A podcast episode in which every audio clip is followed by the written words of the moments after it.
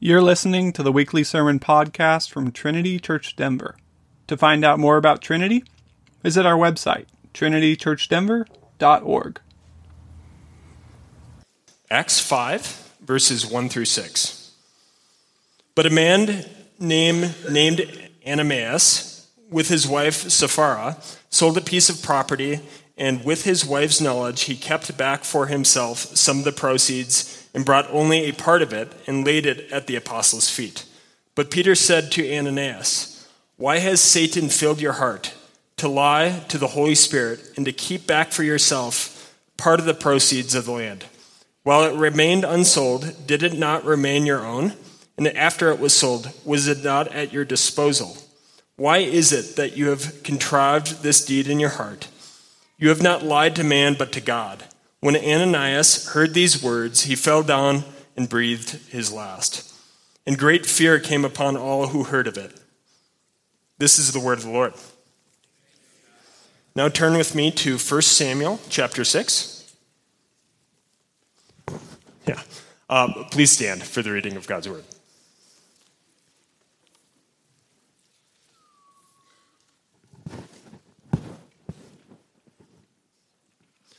1 Samuel 6, verse 13, and we'll read through chapter 7, verse 2. Now the people of Beth Shemesh were reaping their wheat harvest in the valley. And when they lifted up their eyes and saw the ark, they rejoiced to see it. The cart came into the field of Joshua uh, of Beth Shemesh and stopped there. A great stone was there. And they split up the wood of the cart and offered the cows as a burnt offering to the Lord. And the Levites took down the ark of the Lord and the box that was beside it, in which there were the golden figures, and set them upon the great stone. And the men of Beth Shemesh offered burnt offerings and sacrificed sacrifices on that day to the Lord. And when the five lords of the Philistines saw it, they returned that day to Ekron.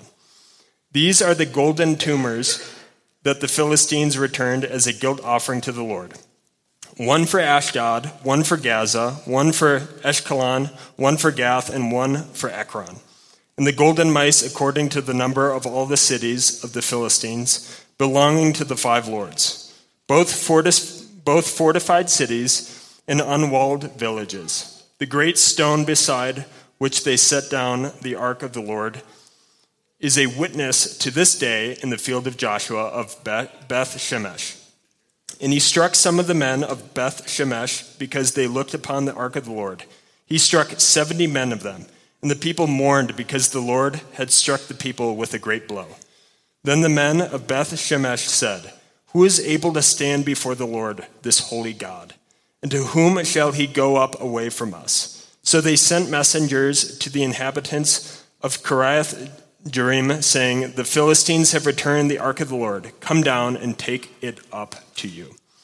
And the men of Kiriath Jearim came and took up the ark of the Lord and brought it to the house of Abinadab, Abinadab on the hill. And they consecrated his son, Eleazar, to have charge of the ark of the Lord. From the day that the ark was lodged at Kiriath Jearim, a long time passed, some 20 years, and all the house of Israel lamented after the Lord. This is the word of the Lord.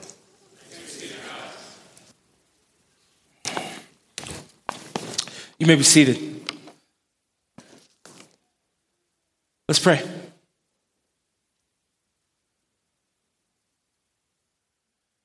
Father, we come now to, to listen to you again. Tell us what you are like um, to behold you, to be instructed by you, um, to marvel at you, and, and particularly in the light of this text, to tremble before you. So, God, may we see, may we marvel, may we tremble, and then, God, oh God, may we live differently in the light of what you've told us and said to us. So, God, may the, the, the study of your word and our meditation upon your word be blessed now as we consider who you are and what you're like. In your name we pray. Amen. Psalm 46 8 says, Come behold the works of the Lord, what desolations he has wrought in the earth. Um, we sang this song a few weeks ago, and it's an odd line, right? Like if you think about how most people approach the whole topic of Christianity, or how we think about um, meditating on God and what He's like. Um, I, I, remember the very first time I sang this song, um, and then literally had to do a double take and go and look at the text itself. Come behold the works of the Lord. I expected there to be, look what nice things He has done for us. Look what wonderful things He has done for us. Look at what kind things he has done for us. Like, surely those kinds of things we should meditate on. Those kinds of things we should fix our attention on and look at. But that's not what Psalm 46 says. It says, Come, behold the works of the Lord, particularly what desolations he has wrought in the earth. There is instructions given to us. Should we meditate on the kindnesses of God? Yes, and they're sweet. Should we meditate and think on and look upon um, the, the wonders that He's done, the beauty that He's done? Absolutely. But I do believe in our day and age in particular, um, we as modern Americans tend to avoid considering, beholding, meditating on the fact that many of the works that the Lord has done are desolations, destruction. And it's important, uh, vital even, that we come to terms with the full range of what God has wrought in history, what God has wrought on the earth. It's important at a most basic level because we, we want to know the God who's there. We, we've spoken now for multiple weeks um, with the reality um, coming out of 1 Samuel that, um, that, that we must see God as he actually is, not, not as we want him to be, not as we think he ought to be, not as we think he should be for the sake of our neighbor, because our neighbor will accept this version of God and not this version of God. Um, not the God that makes us feel better or feel the way we're supposed, we, we think we ought to feel, but rather um, we are, are called to be a people who see, who delight in, who behold the glory of the Lord. 2 Corinthians chapter 3. The glory of the Lord is not just the nice elements of who God is. It's not just the comfortable aspects of who He is. It's not just the, the parts of what He's done in history that comfort us and feel nice, but rather we want to see God in His fullness. We want to see Him as He is, to behold, to revel in, to tremble before the sheer godness of God. That he stands absolutely apart from us. His way of being in the universe is not dependent on us, on what we think he should be like or what we wish he would be like. He just simply and absolutely is. And then the the course of humanity, if you want to know what sanity is, or what it means to, to live well or skillfully in the world, it means to recognize that there is a God who simply and absolutely is, and then reordering our lives, reordering our worship, reordering everything, our way of being in the universe and being in the world and being together, reordering all of those things such that they are oriented to and in the light of who God is. And in our day and age, this age of the autonomous self, far too often we remake God in an image that fits the life we want to live, fits the morality we want to believe, fits um, the ethics that we think are right. We, we reorient and reshape the God who is there, rather than submitting to Him in joy, submitting to Him in fear, submitting to Him in love. And so when we come to Psalm 46, which, which I'm, I'm using as a, as a place to instruct us on what we ought to look at in this text, the text commends to us this call Behold the works of the Lord what desolations he has wrought on the earth. Now, in the light of that, let me, let me just hold out to you. There is actually comfort to be, to, to be had in beholding the desolations that God has wrought on the earth. Real comfort. Like when you consider the nature of evil in the world in which we live, the horrific atrocities and injustices, a nice, comfortable, easygoing God is, is too weak to contend with the, the massive darkness in our world and our history. Um, we need a God who is robust. We need a God who is powerful. We need a God who is to be feared. So the psalmist calls us to behold what desolations he's wrought in the earth. And today we get to behold one. Um, and, uh, and so I want us to consider together now as we walk through uh, 1 Samuel 6. I want to remind you where we were last week. Last week, uh, you, will remember that the, the Ark of the Covenant, the, present, the, the, the marker of the very presence of God, is, is taken by the Philistines from Israel. Um, Israel suffers a horrific defeat. They, um, they, they bring the Ark thinking that's going to be the, um, kind of the, the thing that gives them leverage over the Philistines, seeking to use God rather than submitting to God um, and, and, trusting God and obeying God. It said they, they attempt to use him for their own purposes, um, for their own comfort, for what they want. Um, as they bring the ark out of the battlefield and, um, and they suffer a devastating loss, and the ark itself is taken. You remember that, the, um, that Eli's family, Eli himself dies. Um, if you'll remember, in a wondrous and humorous turn of phrase, his uh, greatness, his glory, his fatness was so fat that he fell backwards and died. Um, and his sons are killed in the battle, and the ark is taken by the Philistines. Last week we saw um, God himself then goes to war with the Philistines.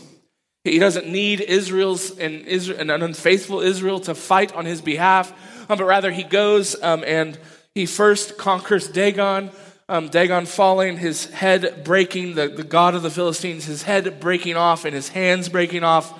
Um, and then uh, God goes on a tour throughout the Philistine cities, um, bringing death and destruction everywhere he goes. So we arrive then in chapter 6, and the Philistines and the, others, um, and the other cities are going, All right, do not bring that here. Do not bring that ark here. We want nothing to do with what's going on in this whole deal.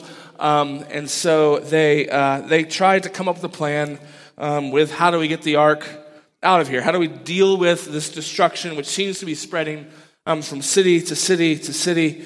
Um, and so in chapter 6, verses 1 through 9, um, you have essentially that this repentance of the Philistines acknowledging that they had abused the Ark of the Covenant. And so they put it on a cart. They come up with a plan. They're going to put it on a cart. Um, they're going to have the cart be led by cows, cows that had never had a yoke on them. Um, they're going to take the calves from these cows, um, and then they're going to direct the cows to head back. They're not even going to direct them. They're just going to put them on a road and see what happens. And if the cows go back to Israel, um, then that's a sign that God was the one causing all this destruction um, and now we can be rid of the ark. If the cows kind of wander around or head back home because their calves are home, um, then we'll know that this had nothing to do with Yahweh. They also are instructed to put on it a guilt offering, completely appropriate. They take a guilt offering um, of golden tumors and golden mice. I, I, I don't really, I don't like, like gold things often in my house, but a gold tumor would be pretty low on the list of things. Um, oh, here's my golden tumor. But um, they send the tubers and the mice, they put it on uh, the cart with the ark. Uh, there, there is um, uh, basically in this, uh, in, in, chapter 6, we get more clarity on the kind of chaos and destruction um, that's unfolding in chapter 5.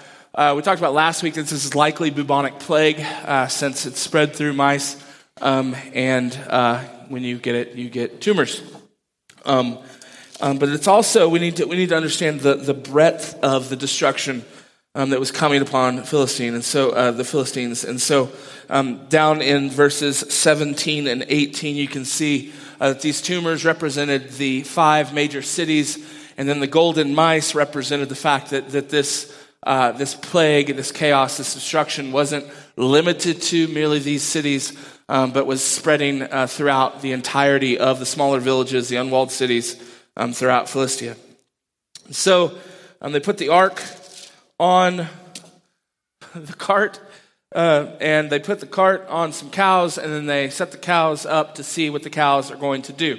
Um, now, what happens is actually a miracle, um, and it's a miracle because of a couple of things. One, um, if you know kind of the, the layout or the geography of the land, you have um, the, Philistia sits on the coastal plains uh, next to the Mediterranean Sea. Um, Israel sits up in the mountains.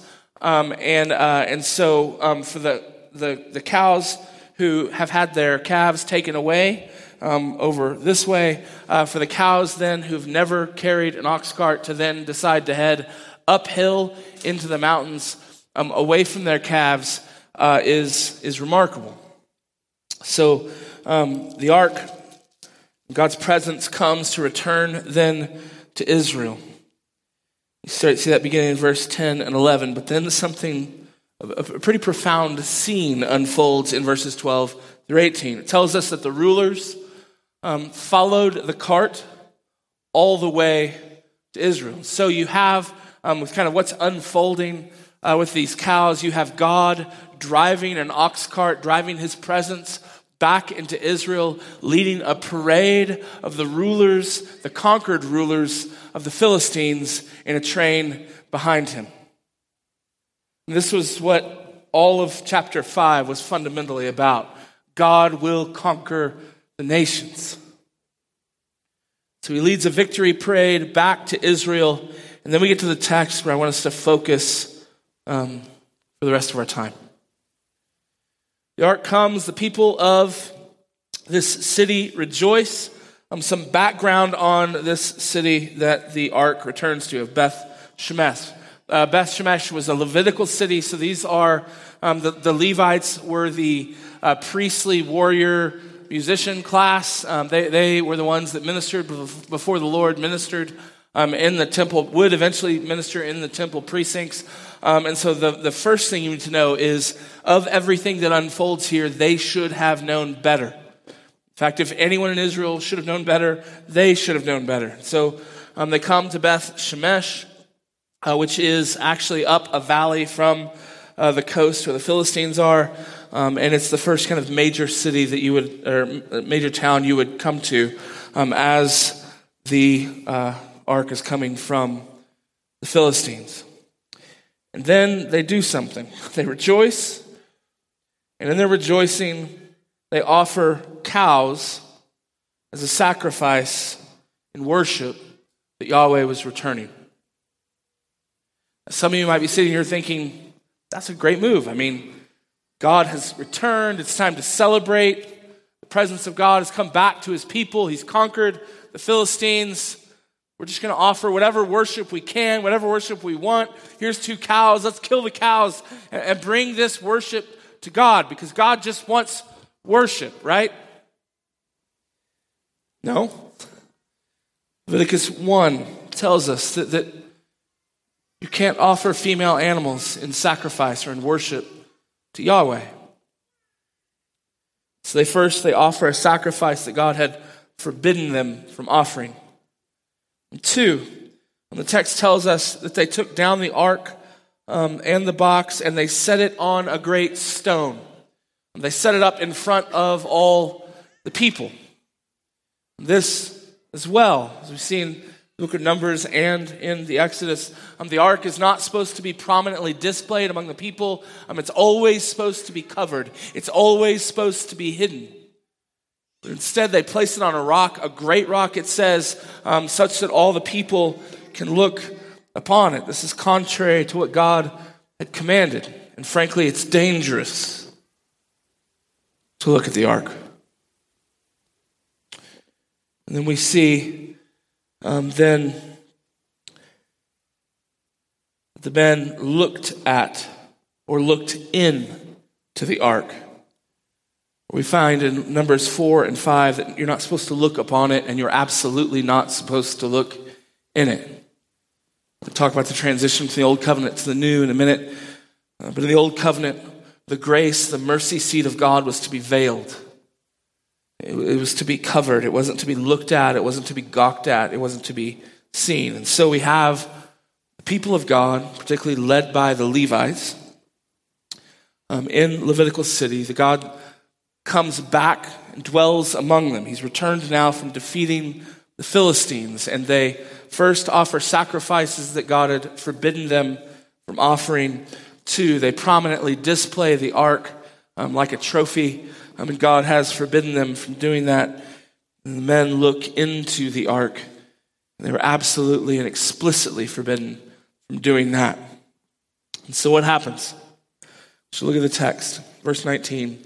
And he struck some of the men of Beth Shemesh because they looked upon or looked in the ark of the Lord. He struck, now this is where things get difficult. He struck 70 men of them. If you have the ESV, there should be a little number there that says number one. Does everybody have that?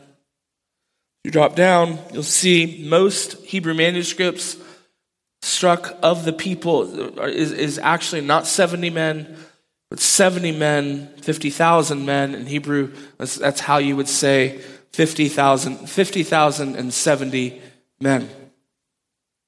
So most Hebrew manuscripts, um, vast majority of translations, probably in our own day, um, the ESV and then a couple of other ones um, reduce this 50,070 because that seems like a lot, um, like a whole lot. Uh, reduce it down to 70 um, um, as though 70 wouldn't be an utter tragedy.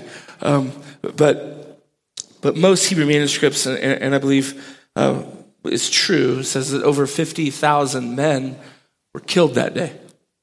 More than the number of Israelites who were killed when they were defeated by the Philistines just a few chapters ago. Come behold the works of the Lord. What desolations he has wrought on the earth. The temptation for us is to look at this and say, this just seems, God, like a bit of an overreaction. I mean, okay, so it was cows and not bulls. So they, they wanted to look at the ark. They wanted to look at this visible manifestation, sign of your presence among the people. Maybe they just wanted to be comforted. Uh, like, so they, they, they offer what, what they have in worship to you. Um, they, they, look upon the, the beautiful, the, the, the, visible sign of your presence among them. Uh, maybe they're just curious, want to make sure that the Philistines didn't take anything out of the ark. I mean, who knows? Maybe they opened the ark and took some stuff out. Um, like this feels a bit maybe extreme. God,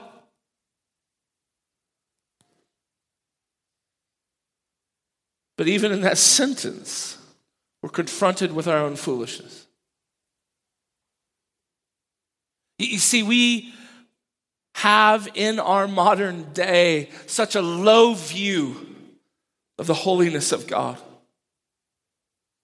such a low view of His glory, such a low view of His power.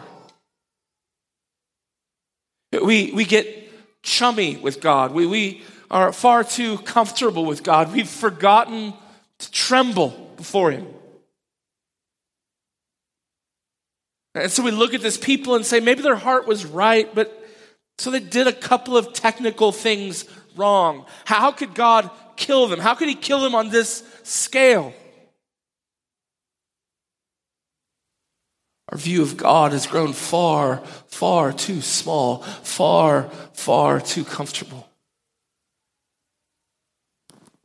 Here is a God who is holy, who dwells in unapproachable light, whose judgments and wrath are terrible, whose strength is incomparable But we've grown far too comfortable in our worship, far too comfortable in our prayers, far too comfortable in our assessment of, of who He is, and therefore far too comfortable in our assessment of our own sin and the sin that, that resides in our world and in our culture. We treat God's judgments as small. We treat God's law as, as negotiable. It's like, eh, how does this go? We do not tremble before um, considering the, the coming, the promised coming wrath of God and judgment of God. And in doing so, we treat as small His grace, His mercy, and His love.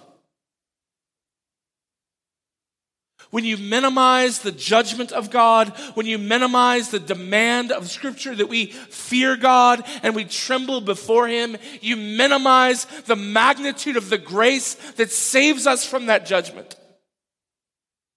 You, you minimize the, the, the magnitude of the mercy that redeems us and, and rescues us from His own wrath.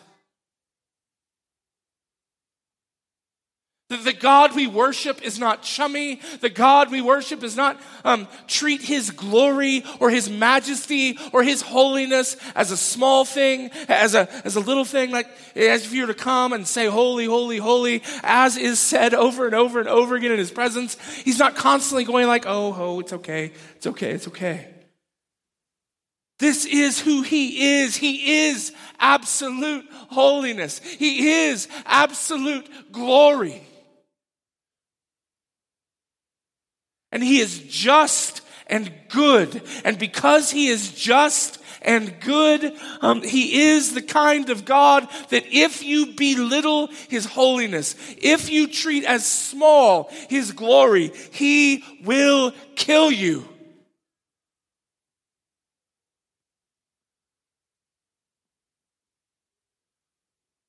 This is the God of the Bible. There's no other God. If you don't like this God, I mean, it's not kind of a deal like where you swipe, I don't know how you swipe wipe left or right, but you kind of swipe on to the next God. And let's try this one. Eh, this, eh, this one. Look, this is the only God there is. And if you don't like a God who kills 50,070 men, and if you have good manuscript reasons for saying it's 70, great, 70 men. If you don't like the God who will kill people for offering the wrong sacrifice, the sacrifice he told them not to offer, God who will kill people for looking at or looking on things he's told them not to look at and look on. You don't get to go find another one. You have to come to terms with this God. There is no other. If you're here today and you're not a Christian and you um, were brought by somebody and you're like, thanks a lot for bringing me here. Can I just tell you that, like, religion isn't like fast food restaurants where I like this God because he has good fries and he's nice, and I like that he has gray hair. Or I like this God because he makes good fish sticks and he has a mustache with no beard, kind of a curly mustache. And I like that better than the gray beard guy because that's too traditional. That's, that's not how religion works. Like at the end of the day, what we, what we have been called to do as human beings is come to terms with, um, come to terms with, and, and live in the light of, of who God is, who the God who is there is. Like he's not responding kind of taking like a, there's not like a comments card box in the back of our sanctuary where you can kind of drop a comment card for God and tell him, hey, like it was a little, little rough there. I, I, would, would recommend not killing 50,000 people. Um, or I, I, wish you were a little bit, if, if, you, if you had kind of a, a more grandfatherly demeanor or more like brotherly demeanor. Like, like there's no comment box where God's kind of waiting for you to comment. They're just simply and absolutely a God who is. Who then tells us graciously I mean, it's just sheer grace that He speaks to us, that He gives us His law. Um, and not just gives us His law, but, but gives us His law, and then knowing we can't keep His law, um, sends Jesus to die on the cross for our sins. Um, so He instructs us on how we ought to live in the world, um, and, and we live in a world that is, that is simply and absolutely subject to the God who is there.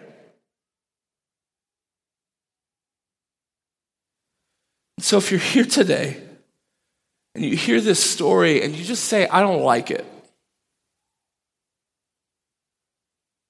here's the reality.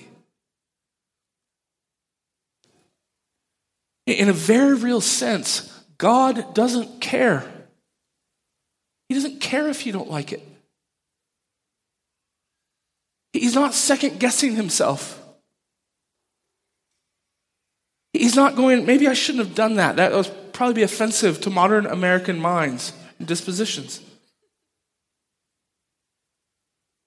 The glory and the grace is not that he adjusts to, to our tastes or that he adjusts to uh, the particular aesthetics or judgments we think he ought to execute. The glory and the grace is that he makes himself known to us and by his spirit and through the work of Jesus calls us to worship him and to see him and to be overjoyed as we behold what he is actually like. Because here's the thing you were made by this God, not another God, not a God you would prefer. You were made by this God to worship worship Him, to know Him, to marvel at Him, to tremble in His presence, to, to glory in His grace. But it was this God, not any other God. You were made to see this one, to know this one, to worship this one, and to worship Him in the exact ways that He commands you to worship Him.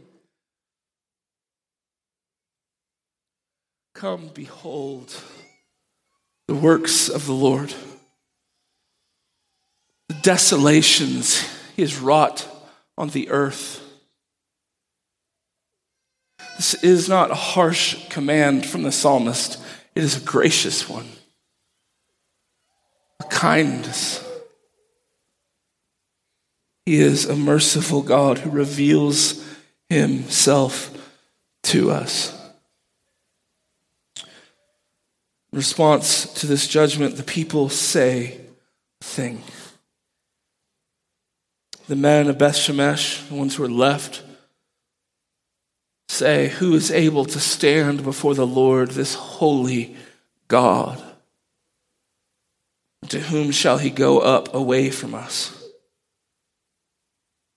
It reminds us of the story of Jesus when he comes and he casts out the demon, the demon that goes into the pigs, and the pigs race off and die in the sea. Um, the men of the city come and say, Go away from it. They plead with him Get away from us. They saw in Jesus this God, a holy God, a glorious God, a good God, but they saw a holy God that they didn't know what to do with. And, I want to just say this to you. I don't know where you are struggling uh, maybe you're here today and you're a non Christian. Maybe you're here today and you're a Christian who just needs renewal and revival. Can I just tell you something? This is the only place that renewal can begin. This is, quite frankly, non Christian, this is actually where salvation begins. It doesn't begin like all of the self help models and books would tell you. Um, and, and, God bless James uh, Jordan Peterson. It doesn't begin the, same, the, the, way that Jordan Peterson says it begins. It doesn't begin by you kind of pulling yourself by, by your bootstraps and getting really diligent about making your bed every day. No, this is the only place it begins. It begins by beholding and seeing a God that you cannot stand before. It begins not with moral self effort. It begins not with good feelings. It begins by beholding God as He is in His holiness and His glory and falling on your face and saying, Who can stand?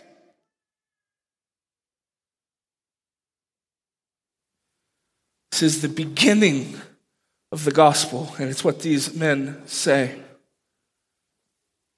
So they drive the ark away from them, they send it up actually to a Gentile city um, at Kiriath Jearim. this is a, a, Gentile city with some Jews in it, um, but it's, it's no longer in the land of Israel. It stays there. They appoint a man named Eleazar take care of the ark, to guard the ark. It stays there for a long time, for 20 years.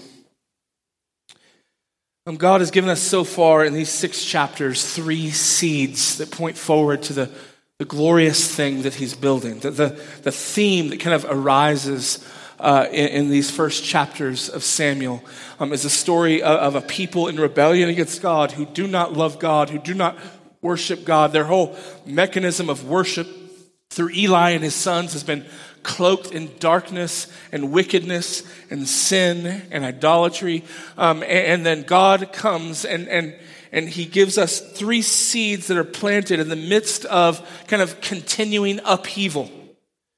So if you go through the first six chapters, uh, of First Samuel, um, and you're just looking at it historically, maybe trying to take a, a historian's eye at kind of what unfolds in these chapters, um, there's almost nothing here to say that things are, go- are about to get really, really good in Israel.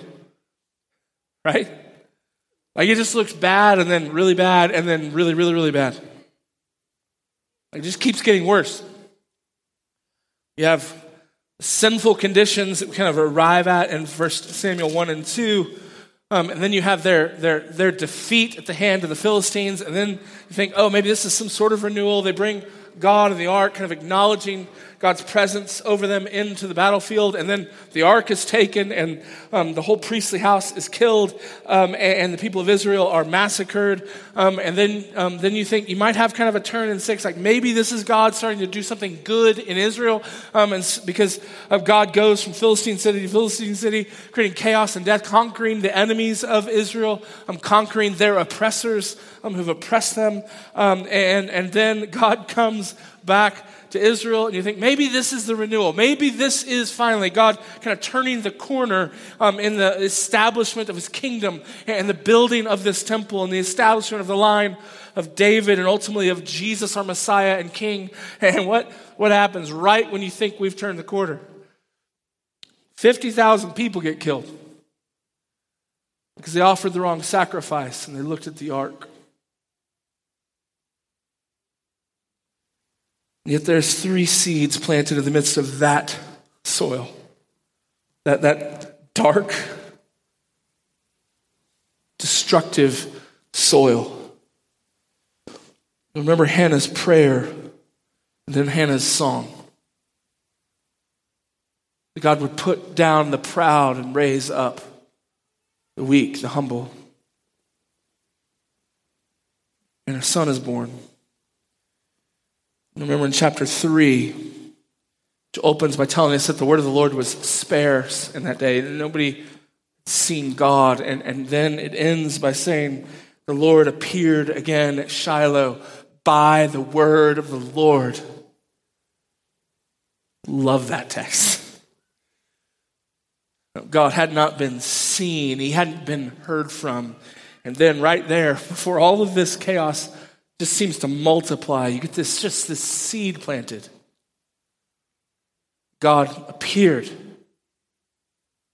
by the word of the Lord. The word comes again, and God begins to speak. And I believe right here in verse 20, we have the third seed. Men who see the judgments of God, they see horror of his wrath. They say the only thing that human beings can say in the face of the holiness of God who can stand before this holy God?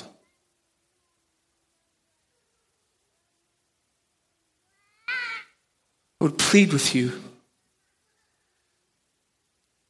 to know this. No one can stand before him. He is holy righteous, good, glorious. No one can stand on their own in his presence. No one but Jesus. I want to end by just observing one pretty remarkable thing. Um, if you were to look upon the ark, to look at the ark was to look primarily at the mercy seat of the ark. Um, the ark was built in such a way that the top of the um, top of the ark was called the mercy seat. It was a place um, where blood would be sprinkled um, every year as a, um, a reminder to God um, of his covenant promises to forgive their sin in the light uh, of the sacrifices. So the um, sacrifice of atonement would be made, and the blood would be thrown upon the top of the ark um, by the high priest. Um, and that blood being sprinkled on the top of the ark um, was a marker, it was a reminder to the holy God, the, the righteous God, the God who in his holiness um, uh, is bound to judge sin, is bound to bring his wrath and his judgment against all rebellion against him. And so um, every single year, um, blood was sprinkled again on the top of the ark, on the mercy seat, um, as a reminder um, before Israel of their sin and a reminder to God of his covenant promises to forgive their sins. As again, as First John says, he is faithful and just to forgive our sins and to cleanse us of all unrighteousness if we confess our sins. And so, for these men to look upon the mercy seat, the thing that no one but the high priest was to look upon um, was to, uh, to, to, to, break what was, was held in the old covenant. A veil was to remain constantly. Um, um, as Israel tried to look at and, and, and understand uh, where God's covenant promises would be fulfilled. And there was always a veil between them and, and the manifestation of God's mercy, um, the, the, the, keeping of all of God's covenant promises and the coming of Jesus. And, and so um, that's where this, this language of the veil, the um, veil being torn at the death of Jesus, um, there was always something covering or, or hiding um, where the glory and the promises of God were headed. And then there's this wonderful text in Second Corinthians um, where Paul's kind of talking about this dynamic um, of the Old Covenant and the New Covenant, um, and the fact that there was a veil that remained between the people of Israel um, and the glory that was to come. And he says that, and when you turn to the Lord, the veil is removed, it's lifted, it's taken away. Um, and so in the Old Covenant, the reality was is you cannot look upon um, the mercy seat of God. And then something has changed for us, by the way. And it's not that God's less holy. It's not that God has suddenly become really easygoing and kind of comfortable to be with. No, the, the change has been you must look upon the mercy seat of God. In the old covenant, you're forbidden from seeing it. In the new covenant, Christ is that mercy seat. Romans 3 describes um, in, in the language, the exact language of the mercy seat of God on the ark, the propitiation. That, that is what this seat is called. And Jesus is put forward as the propitiation in his blood. So here's where we end. God has instructed us in how to worship him. That no one can stand on their own. That no one can just presume upon God. But God has instructed us in the worship that He calls um, for from us. And He is holy and He is righteous and He is terrible in His judgments and He is absolutely good. And here's the glorious fulfillment in God's instructions to us in worship. You must look to Christ. You must see the mercy seat of God, and you must never stop fixing your gaze in song, in prayer, in the word. Never, um, never alter your gaze and turn from left or right, but rather fix your gaze upon the work of Jesus. If you want to know who can stand before this holy God, only Jesus and only those who look to him.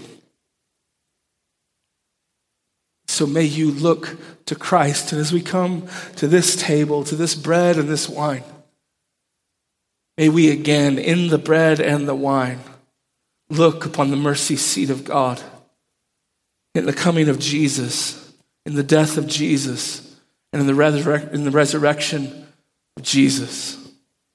Let's pray and prepare for communion.